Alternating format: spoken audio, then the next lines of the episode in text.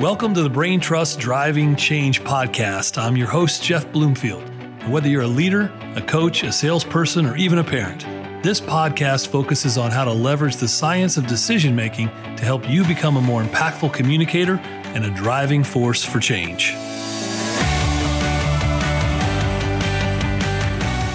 welcome back to the Driving Change podcast. I'm your host, Jeff Bloomfield. Uh, today's guest is Mr. Johnny Sirpilla. And if you don't know the name, you're going to want to know the name more after this episode. Uh, Johnny is just an exceptional human being. And let me just tell you a little bit about his background. He's a legend in the RV industry and he sold his family business and became a part of a multi, was it, was it multi billion dollar in camp, camping world, yes. right, Johnny? Did I get that part right? Uh, so right. we're going to talk a little bit about that. His current work in Encourage LLC is something we're going to get into a lot as well. Uh, he's got a new book out, and this is going to be one you're definitely going to want to read, and especially after you hear some of his story today. It's called Life is Hard, but I'll Be Okay The Power of Hope, Emerging Through Pain, and Learning to Live with Gratitude. He's a member of a lot of boards as a board of directors, according one you probably know, the Pro Football Hall of Fame. Uh, he speaks all over the, the world, really, and uh, maybe not as much as before COVID, but uh, to businesses, communities, universities. And he talks a lot about how to manage your thoughts, how to lead yourself, how to make productive choices, how to take challenges in your life and look at them as opportunities for reflection and growth. And, and just in a little bit of time that I've gotten to know uh, Johnny, I- am excited for this interview because I feel like I just need to sit here and take notes on how he can help me. So, Johnny, welcome to the Driving Change podcast. I'm excited to get into your story. Jeff, it's an honor for me to be here. Uh, I'm, I'm, a fan of your show. You're doing great work out there that's meaningful. It's interesting. The people that you've had on, um, I, I just love it. So, Jason Hankel, I, I have a brain crush on that guy. I think he is just so incredible. He's so smart. He's so gifted with words and the way he uses them. Dr. Srini Pillay, uh, again, just his background, just you're making a difference in sharing important information and bringing on guests that I'm just honored to be one of them. So thank you. Well, your story is going to make a big addition to, to our pantheon of great guests. I can promise the audience that. So, you know, I, I warned you ahead of time, Johnny. The first question everybody gets is, is the audience before they really care about what you have to share with them, they got to get to know you a little bit. We got to we got to trust you, and the only way to really do that personally is to learn a little bit about your your backstory. So, tell us a little about your origin story and why you do what you do, why you became who you became. Give us a little bit of that. All right, Jeff, I'd, I'd be honored to. So, first, you know, I I had it easy growing up. I was raised by really loving, committed parents. I mean they had high expectations for my sisters and me. Uh, they were really, really good to us, exceptionally good to us, but they expected a lot back from us. And, you know, really in terms of what they expected was, you know, honoring our name, um, having integrity, an incredible work value, um, a work ethic, you know, their expectations back of what we gave them were far more than anything they could ever give us materially. And so we never really felt spoiled as kids because we knew that they expected back more from us than what they could give us. And so I really learned in that process what it felt like to honor my parents and make them proud. And I love doing that.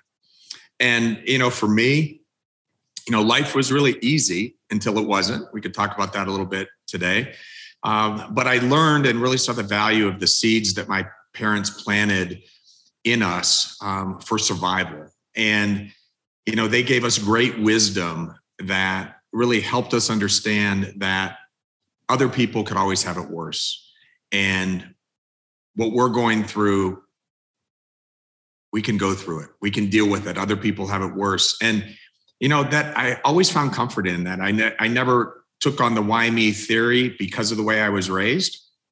And that when my life was falling apart, uh, as we'll talk about, you know it was i guess this was my turn and and and that was okay. And my wife accepted that as well. So um i've written a book that really uses that story uh, to demonstrate how resilience can be kind of created in the darkness. And i think that we need to use our minds that way and use the resources around us um, rather than self-medicating um, and and and negative uh, pathways. And so just to survive I wanted to do better than survive. I wanted to thrive.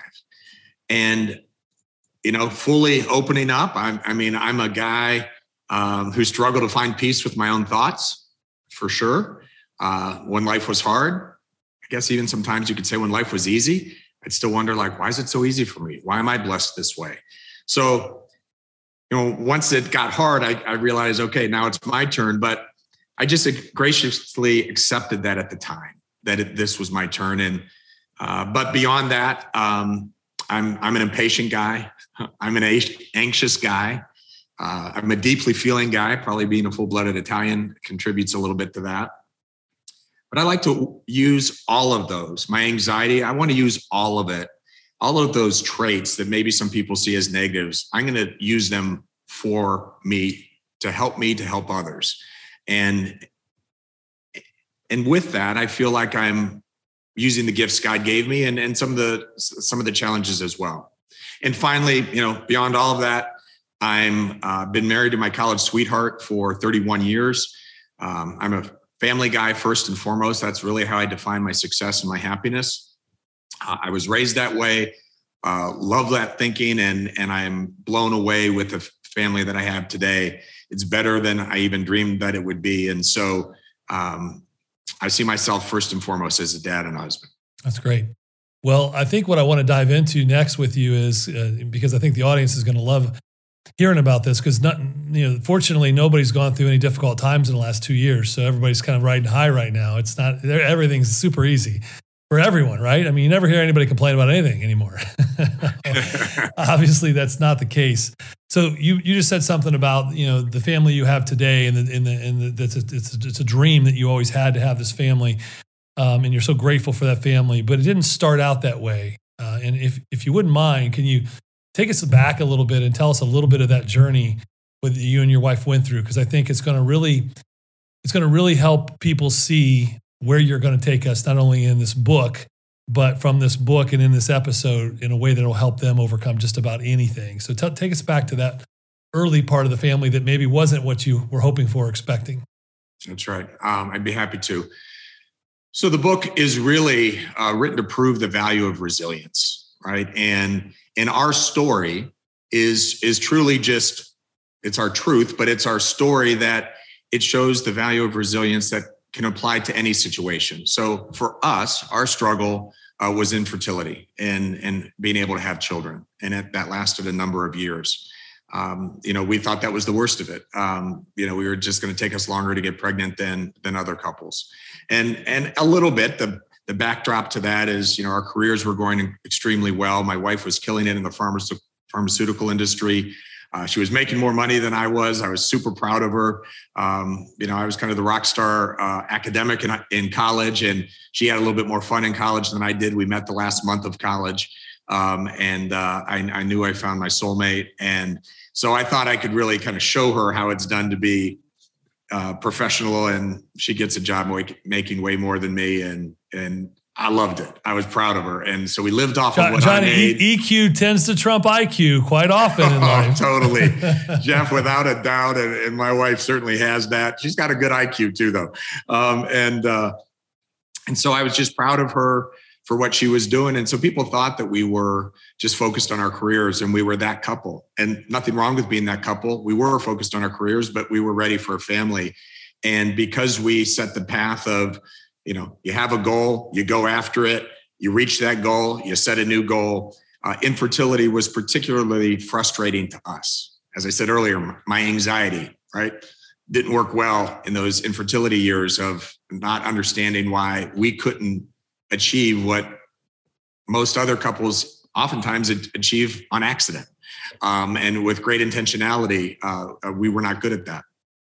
And so uh, the infertility, um, we followed that path and um, went to the furthest medical extreme that we could go with in vitro. Struggled with that um, on some faith components because we were really going down a path of altering conception, um, and and we struggled with that. But after you know doing some praying about it, we thought that you know God knows our heart, and we're going to do this.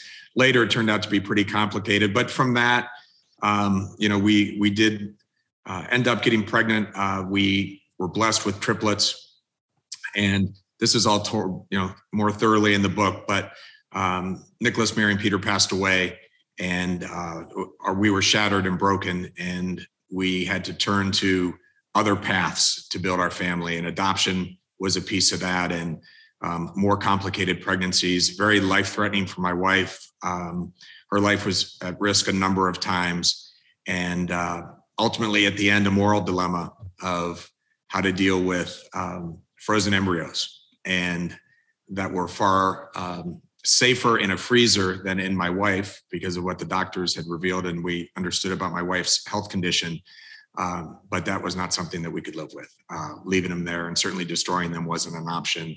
And um, this was in the days a little bit before surrogacy, um, or surrogacy was just coming about. So we had some real challenges. Wow. Um, so t- I know you get into this in the book a lot more. Uh, you, ha- you have the triplets, and you know you're already struggling. To, you could almost ask the why me before you even got pregnant, right? Why why us? Why why can't we get pregnant like everybody else? Why is this such a difficult thing? You figure out a little bit of a path. You go through it. You're like, okay, we've solved that problem. Now we're pregnant. We've got triplets, and then they don't make it. And and that many folks who go through something similar to that that have that level of grief in that moment. Uh, take me back a little bit to your and your wife's relationship during that time. Uh, how big of a struggle was that? Just the two of you, like, because that it puts so much pressure because each of you are experiencing it through such a different personalized lens. What was what? How did you guys get through that? Because it can really it can wreck a marriage, right? When you go through that kind of of trauma. That's right. I believe more than half of marriages fail after the death of a child. And we were blessed. Um, there's a lot of blessings that came out of our struggles. Um, and, and the book really talks about that. But we were blessed to grieve together. And we, uh, the night before the funeral, a couple that we were acquaintances with, didn't know well, actually showed up at our door unannounced um, and who had lost a child and, and wanted to talk to us as quickly as they could. And they came mm-hmm. over the night before the funeral. They they advised us to grieve together, not grieve apart. And they just gave us really strong words of wisdom from their own experience. And my wife and I soaked that in uh, at that moment, Jeff, and and we drew closer together from that. And so we've had an incredible marriage uh, in terms of our relationship. My wife is just kind. She's happy, she's thoughtful, she's hardworking. She's just an amazing woman. And so, and, and I could be a little bit of a pain with my, my anxiety, my driving nature, pushing. And Susan just gets me and understands me and, and balances me and calms me. So, you know, I said, you know, her stability became mine, my intensity became hers because we were in the fight of our lives. And that intensity was needed in the grieving process. Um, we we probably did spend a little too much time at the cemetery in reflection um, and just to be physically close to Nicholas, Mary, and Peter. But we made a conscious effort that we were going to stay together, we were going to grieve together, and we were going to get help. And we were already seeing a amazing psychologist, Dr. Barbara Fordyce, uh, who writes the afterword of the book, and she she provides all the psychological principles of cognitive restructuring that she worked with us on 27 years ago that we owe so much to Barb. Um, she's a dear friend. She's a business partner of mine. We do a lot of public speaking together. And she saved us um, by the thoughtful wisdom that she shared. And so we were committed to each other. We were committed to um, honoring Nicholas, Mary, and Peter. And we couldn't do that in the frame of minds that we had. And so our relationship uh, just was further cemented. And the times when she was down and I was okay, I picked her up. And the times that I couldn't get out of bed, she was there telling me that we can do this and we can do it together. So uh, we never turned on each other and we turned to each other and and that was the difference. Wow. And, and you maybe didn't do it intuitively.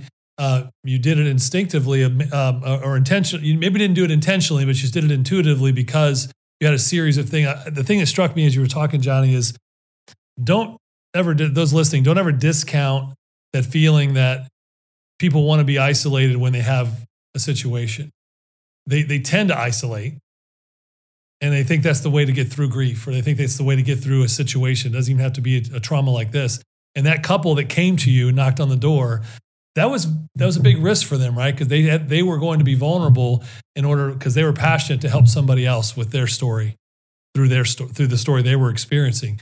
So whoever's listening to that probably need to hear that today. Is you might be with withholding the very thing that a neighbor needs and that the support because of your journey. And I think that that that struck me as the boldness they had to go to you and say, "Hey, we've been there. Let's let's let's help let's help you." And you guys being willing to willing to receive that help is huge. Exactly. I've learned so much from them from that gesture. That knock on the door changed me. I'm an outgoing, affectionate person by nature. Uh, my wife is as well. But after that, I realized that I need to step into other people's uncomfortableness at times and comfortably step into that um, to show the hand, extend the helping hand, uh, and to be there for somebody. And what we found, um, and everyone's different, but most people that I've talked to who have lost a child, what we found is we wanted our kids honored and acknowledged. And there is something different with infant death versus losing a 10 or 20 year old or 40 year old child.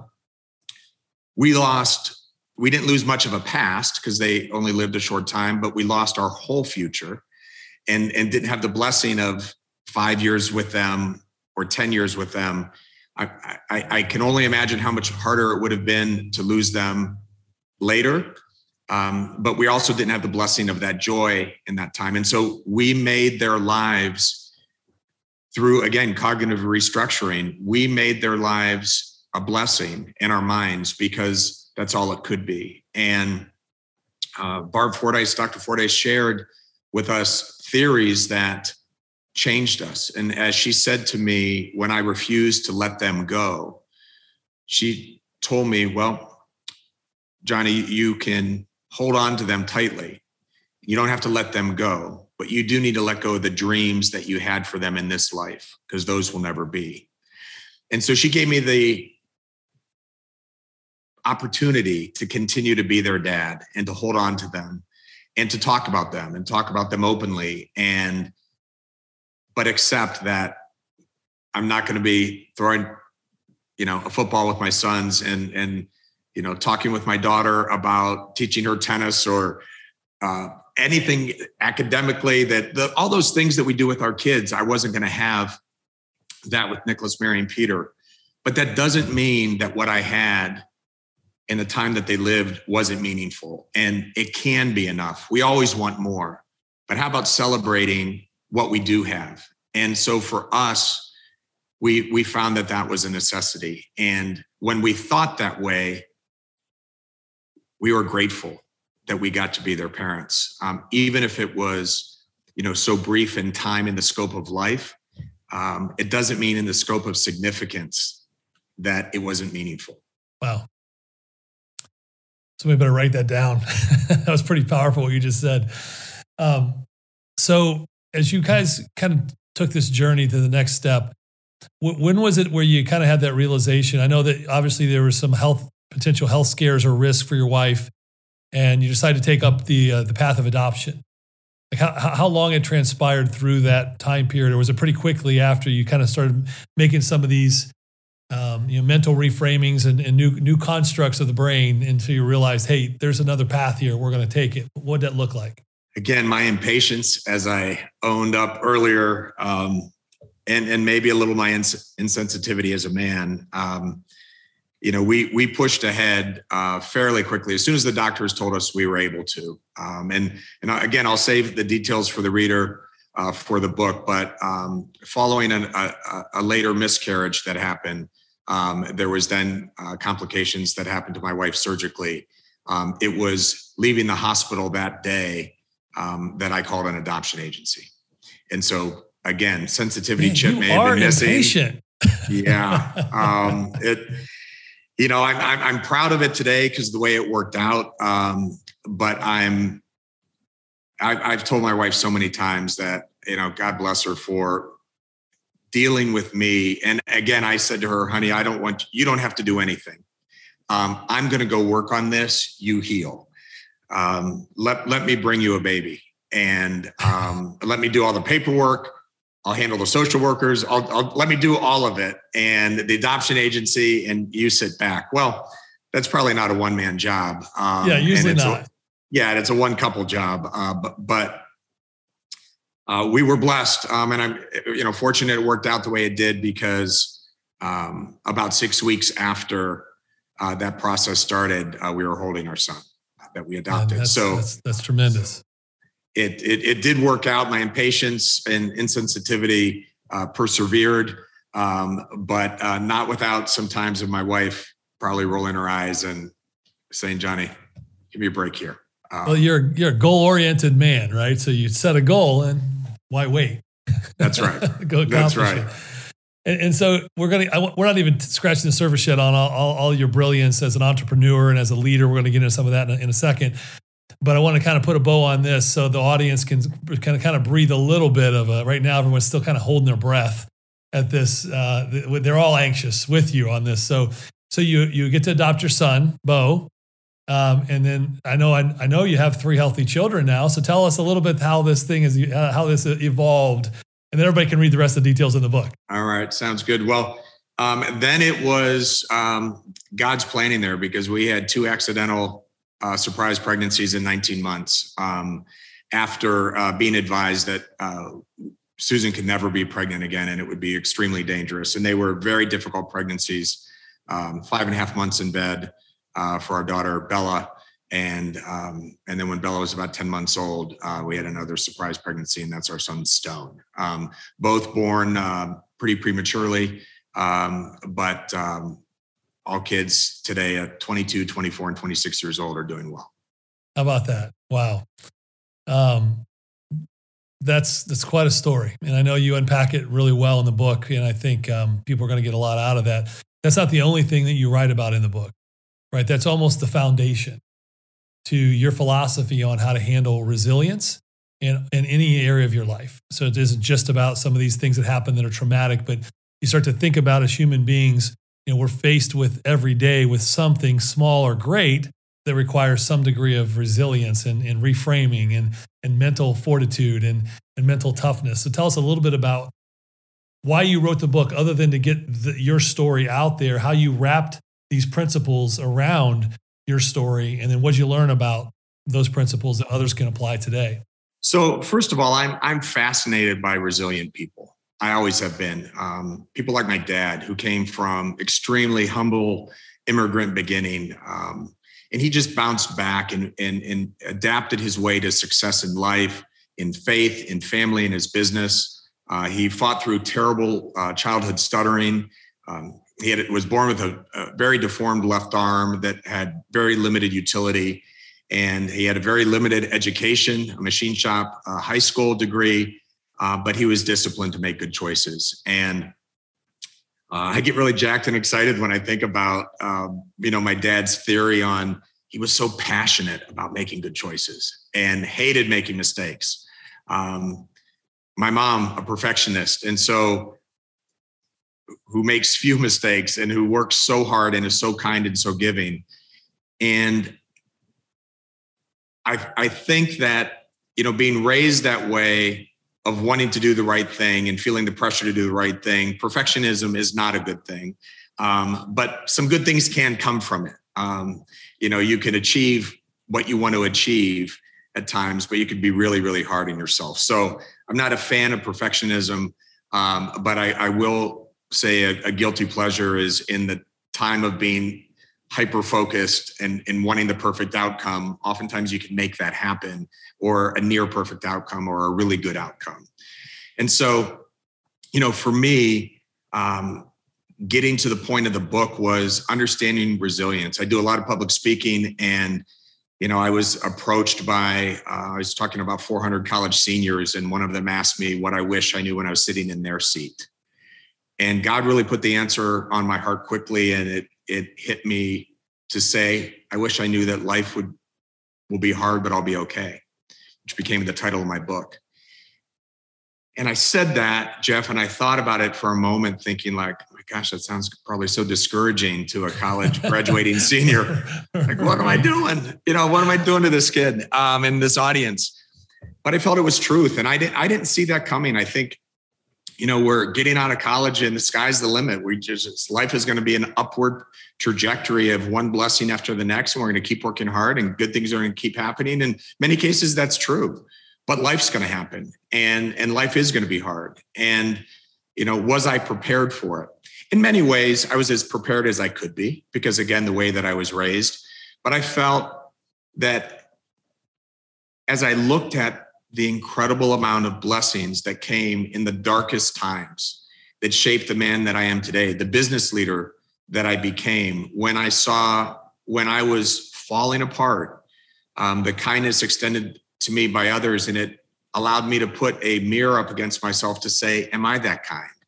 And do I care that much? When I saw someone's reaction to our story, you know, so many times I think like, would I feel as deeply?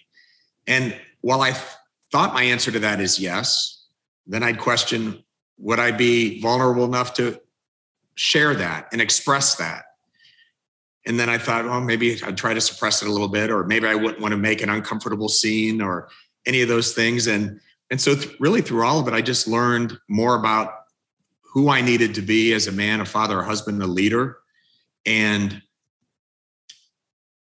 that good was going to come out of this. And resilience is was was going to be the focus. Um, and that's really where i wanted to be. And you know i i felt that that was important in ways to deal with my own anxiety as well that i i have to face these things and i can't just worry about them and kind of crawl crawl up in a ball. So i'm going to face them head on.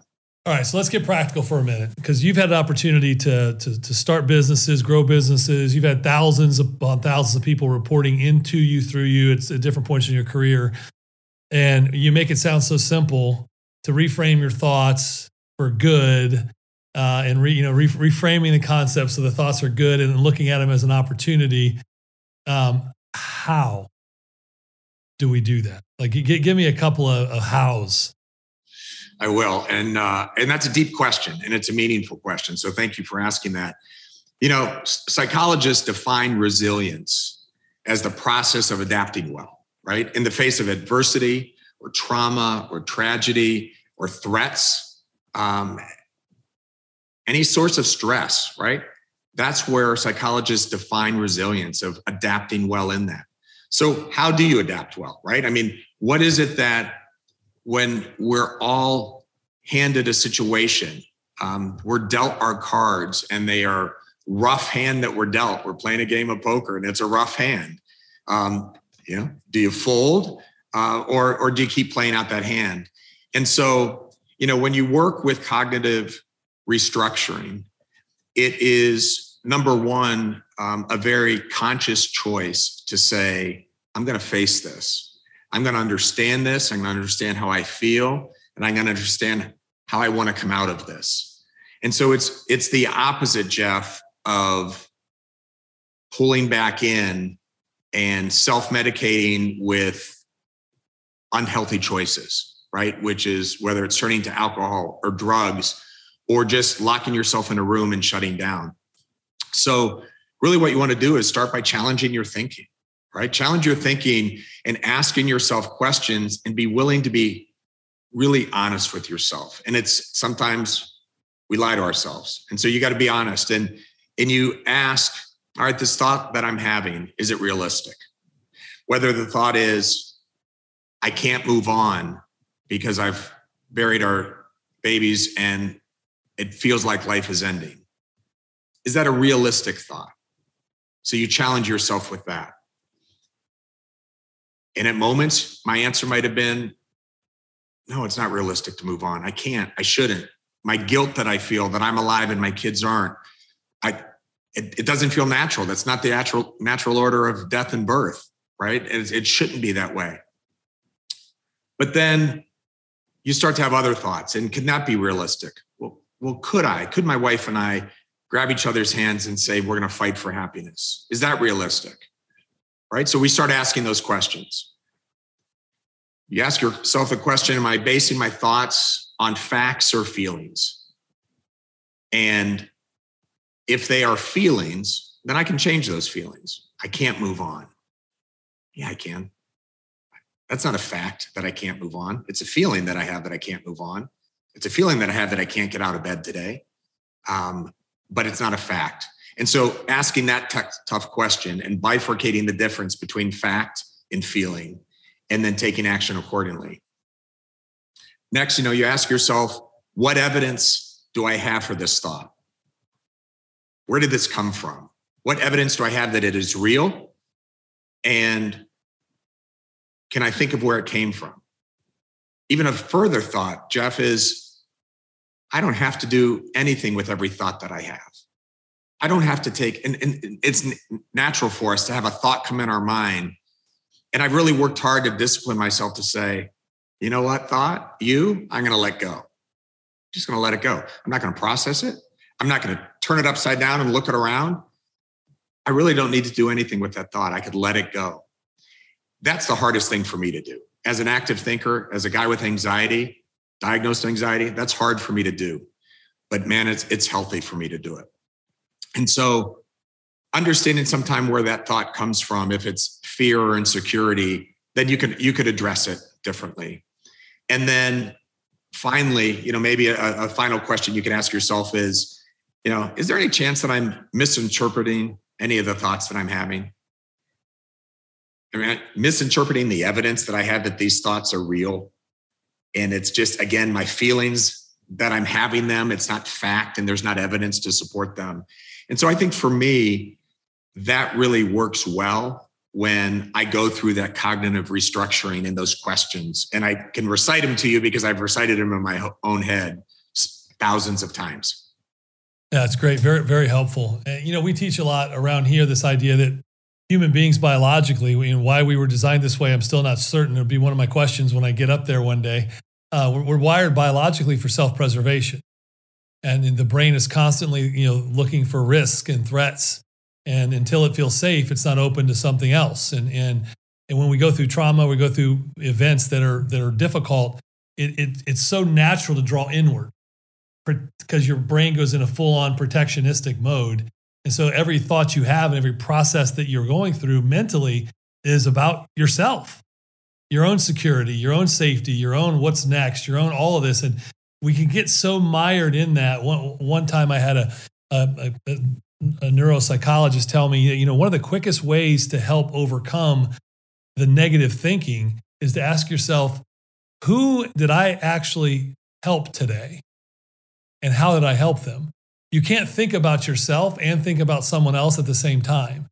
And, and what you're saying is, is yeah, yeah, that's great, Jeff. But if you can't figure out a way to process how you're feeling in the moment, you just possibly you can't possibly get out of your own way to even help someone else. I think I like the idea of being able to process how you're feeling and determining fact over feeling, feeling over fact, processing it, reorganizing it. But then what are you doing to get out of your own way to go? If because if, if you're helping somebody else, it's really hard to stay kind of mired in your own, you know, I don't want to say self-pity because it's not the right phrase, but you can get mired and stuck in your own feelings, right? And you're doing nothing but staying mired and stuck in your own feelings. Now you're talking to some, I, I'm someone who does not have anxiety. My wife does, I do not. So I can't even relate sometimes to those feelings. Um, I can relate though to this getting caught in my own that that cycle of you know thinking and feeling death. But I recognize pretty quickly that man, that's I just spent 15 minutes thinking all about me. so did you find yourself during some of those times, and would you encourage others to think, in like there had to be moments when you really put yourself in Susan's shoes. And I bet you you were a heck of a lot more productive with resilience when you were helping her working through her thoughts and feelings than even when you were doing it for yourself. Did you find that there was a, a difference when you processed it through her lens versus your own? Absolutely, there is. And and sometimes as a couple, your lenses get blurred, right? Yeah. It, it, we don't know if am I thinking this because she's feeling it and then now i'm feeling it and i wasn't even feeling it before but now it's been introduced to me and most likely that worked in the reverse to her where it was more harmful to her because the way that i think and she does not have anxiety but you know there's something really valuable in post-traumatic growth right that you know how do we take loss and how do we grow from it what do we do post-trauma and none of us are exempt from that and so I, I, like your comments, Jeff, that you're saying about you know focusing on other people. One of the chapters in the book is entitled "Why Not Us." People kept saying, "Oh, you have to be you know so frustrated and keep saying, why me? And genuinely, I mean, I'm not saying this I, am not special in a lot of ways. Um, and so it, it's not about saying I'm this great guy, but I, it never crossed my mind why us? Um, why me? Because I watch the news, I read the paper. I mean, awful things are happening every day all over the world, far worse than what I, I've experienced. You look at, you know, starving children in other countries. I mean, so many things. It, it just never crossed my mind to say, you know, why me? And so what did cross my mind was a determination that at 28 years old, I did not want to go through life with a cynical mindset, with negativity, with anger and resentment that I let bleed into my marriage, into my career, into my friendships, that seemed really, really dark to me. And again, this is where anxiety can be helpful because I would have the thought that sitting at my kid's grave, maybe this isn't the bottom. Maybe it gets worse from here. right. And so that's what an anxious mind would do. Right. Oh, my goodness. And, and so then that challenged me to say, oh no, this is the bottom and it's going to be a softer bottom because there's blessings in this. There is beauty. The, the moments that we share, the time that we shared with them, it was magical. We were happy the entire time that they were alive. Somehow, um, you know, the, the grace of God, we were carried. That's the footprints in the sand, which is another chapter of the book. Um, you know, we were carried through that time and we were the happiest people um, holding our babies. And so I got that experience, Jeff, and you didn't. And and I can tell you that I'm a different man, a more feeling man because of it. Not that I would wish that experience for you. Right. Um, but I had it. So what am I going to do with it? And and I'm going to be thankful uh, because I loved our three kids that came later, the next three maybe more intensely than another dad might have or than I might have um, because I know how fleeting life is. And, and with that, also, I'm a little bit of a control freak. With that comes some control, right? Now I feel empowered. Um, I can stand up now. I can get out of bed with those, those thoughts. Um, and those are just choices, right? That we make. Back to my dad saying he hated making bad choices. And it would to me would be a bad choice to stay angry. Well, at the, at the risk of, and the audience knows I'm, i do have a tendency toward cheesy metaphors, but at, at the risk of another one, I, I, what I hear you saying is the path to purpose is an on ramp called perspective.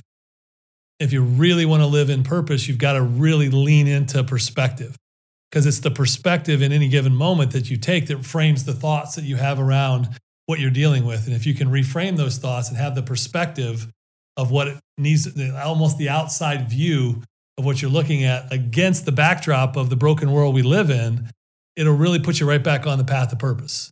And I think so many people have a hard time with that.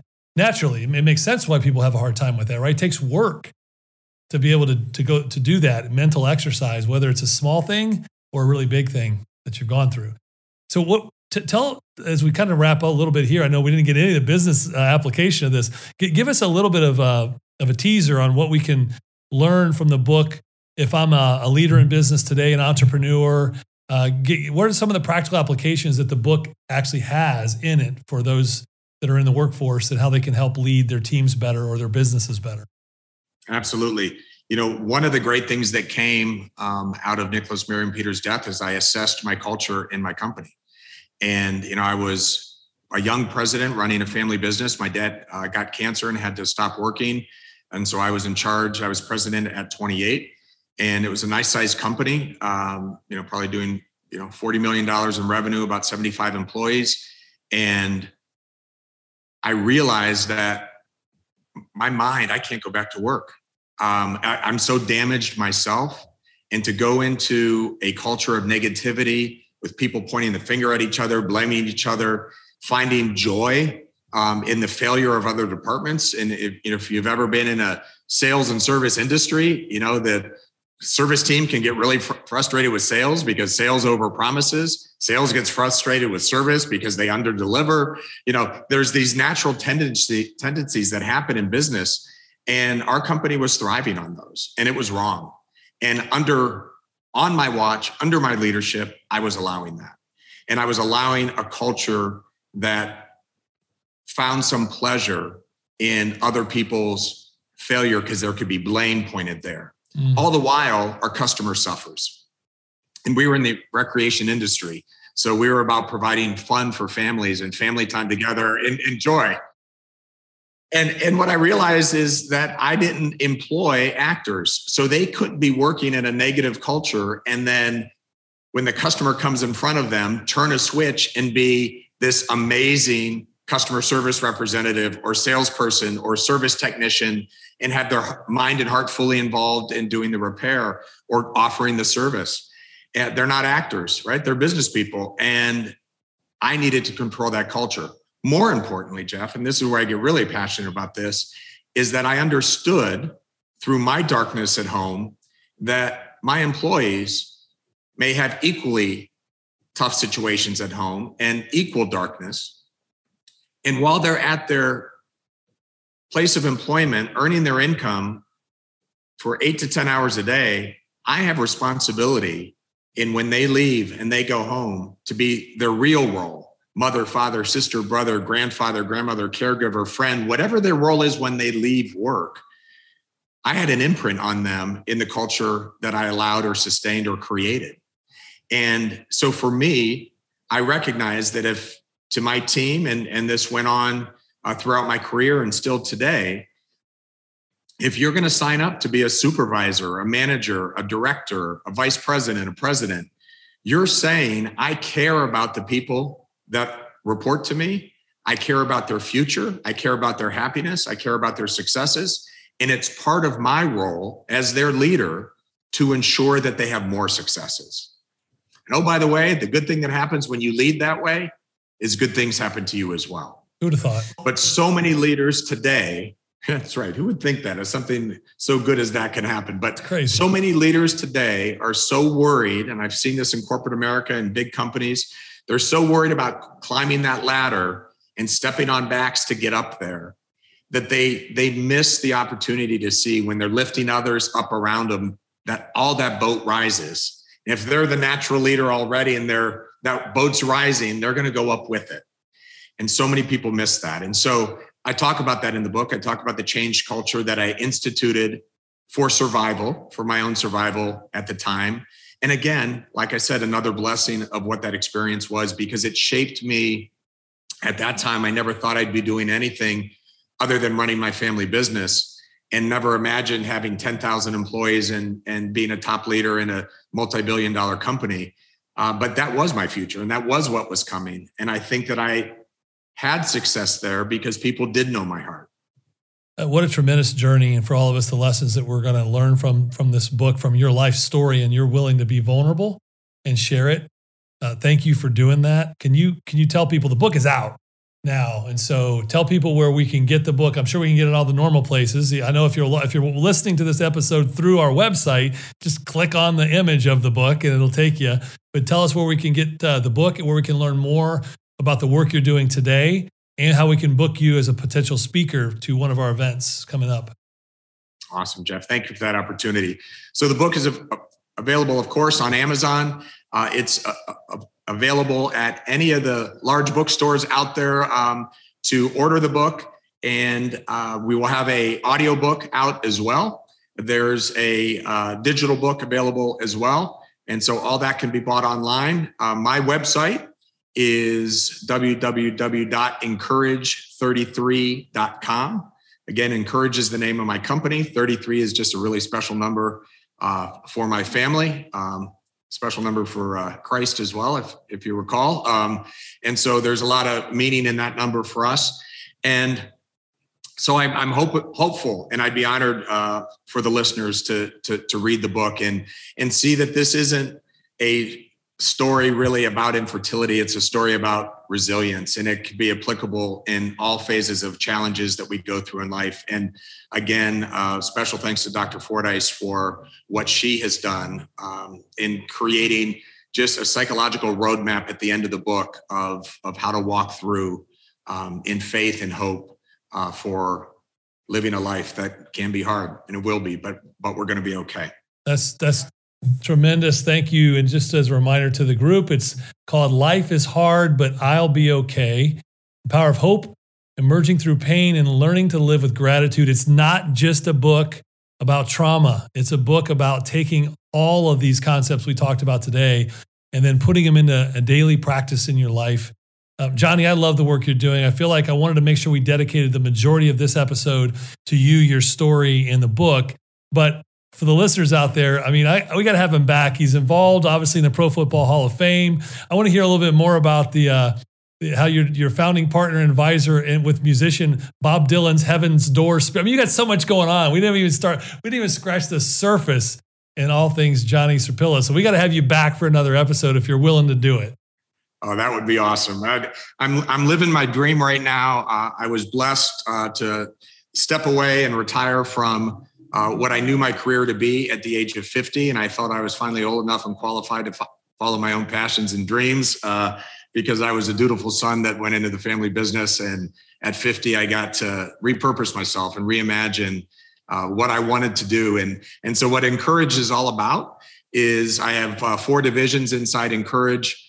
Uh, there's Encourage Healthy Living. So, any products that are um, meant to make you better in the med tech space, um, so a concussion therapy uh, that's just coming out of uh, medical trials, some really exciting work there. All that's uh, clear in the on the website. There's Encourage Leadership, which is the board work I do, public company board, private company boards, uh, the Pro Football Hall of Fame. I've done a lot of charitable uh, board work um, over the years as well. Um, working um, on the board and executive committee for the Pro Football Hall of Fame is just really an honor of a lifetime to be surrounded by people that celebrate excellence uh, and, and, honor the heroes of the game of football. So uh, that's a real pleasure. Um, I have Encourage Investments, which is just a variety of different companies, encourages my own family office. So I'm self funded and go out and invest in businesses that I think can drive meaningful change. And then I have encourage adoption. And that's just the opportunity for me to go out there and speak uh, on the beauty of adoption, the way that you change so many lives uh, through the power of adoption. And um, that, that's just a real goal of mine. And then the public speaking, um, that to, to companies, universities, that all happens under the Encourage Leadership brand as well. So I love the opportunity to share with others. That's that's great. So everybody check out the book, go get the book and then go to encourage33.com where you can hear and learn a lot more about what, what Johnny just talked about. And uh, man, I'm proud of you. I love the impacts you're having. And this now you're into the second chapter of your life. I know that uh, God's going to use you in a mighty way to impact people like me every day that are out there just trying to figure it out as we go along and we need each other.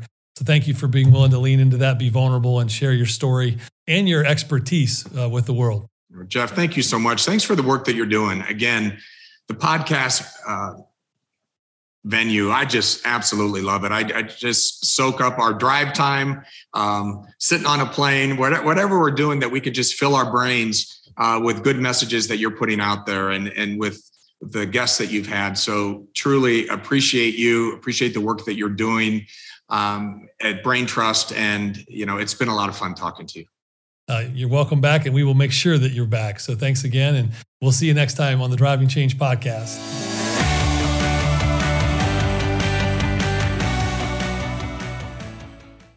Do you love news about LinkedIn, Indeed, Google, and just about every other recruitment tech company out there? Hell yeah. I'm Chad. I'm Cheese. We're the Chad and Cheese Podcast. All the latest recruiting news and insights are on our show, dripping in snark and attitude. Subscribe today wherever you listen to your podcasts. We, we out.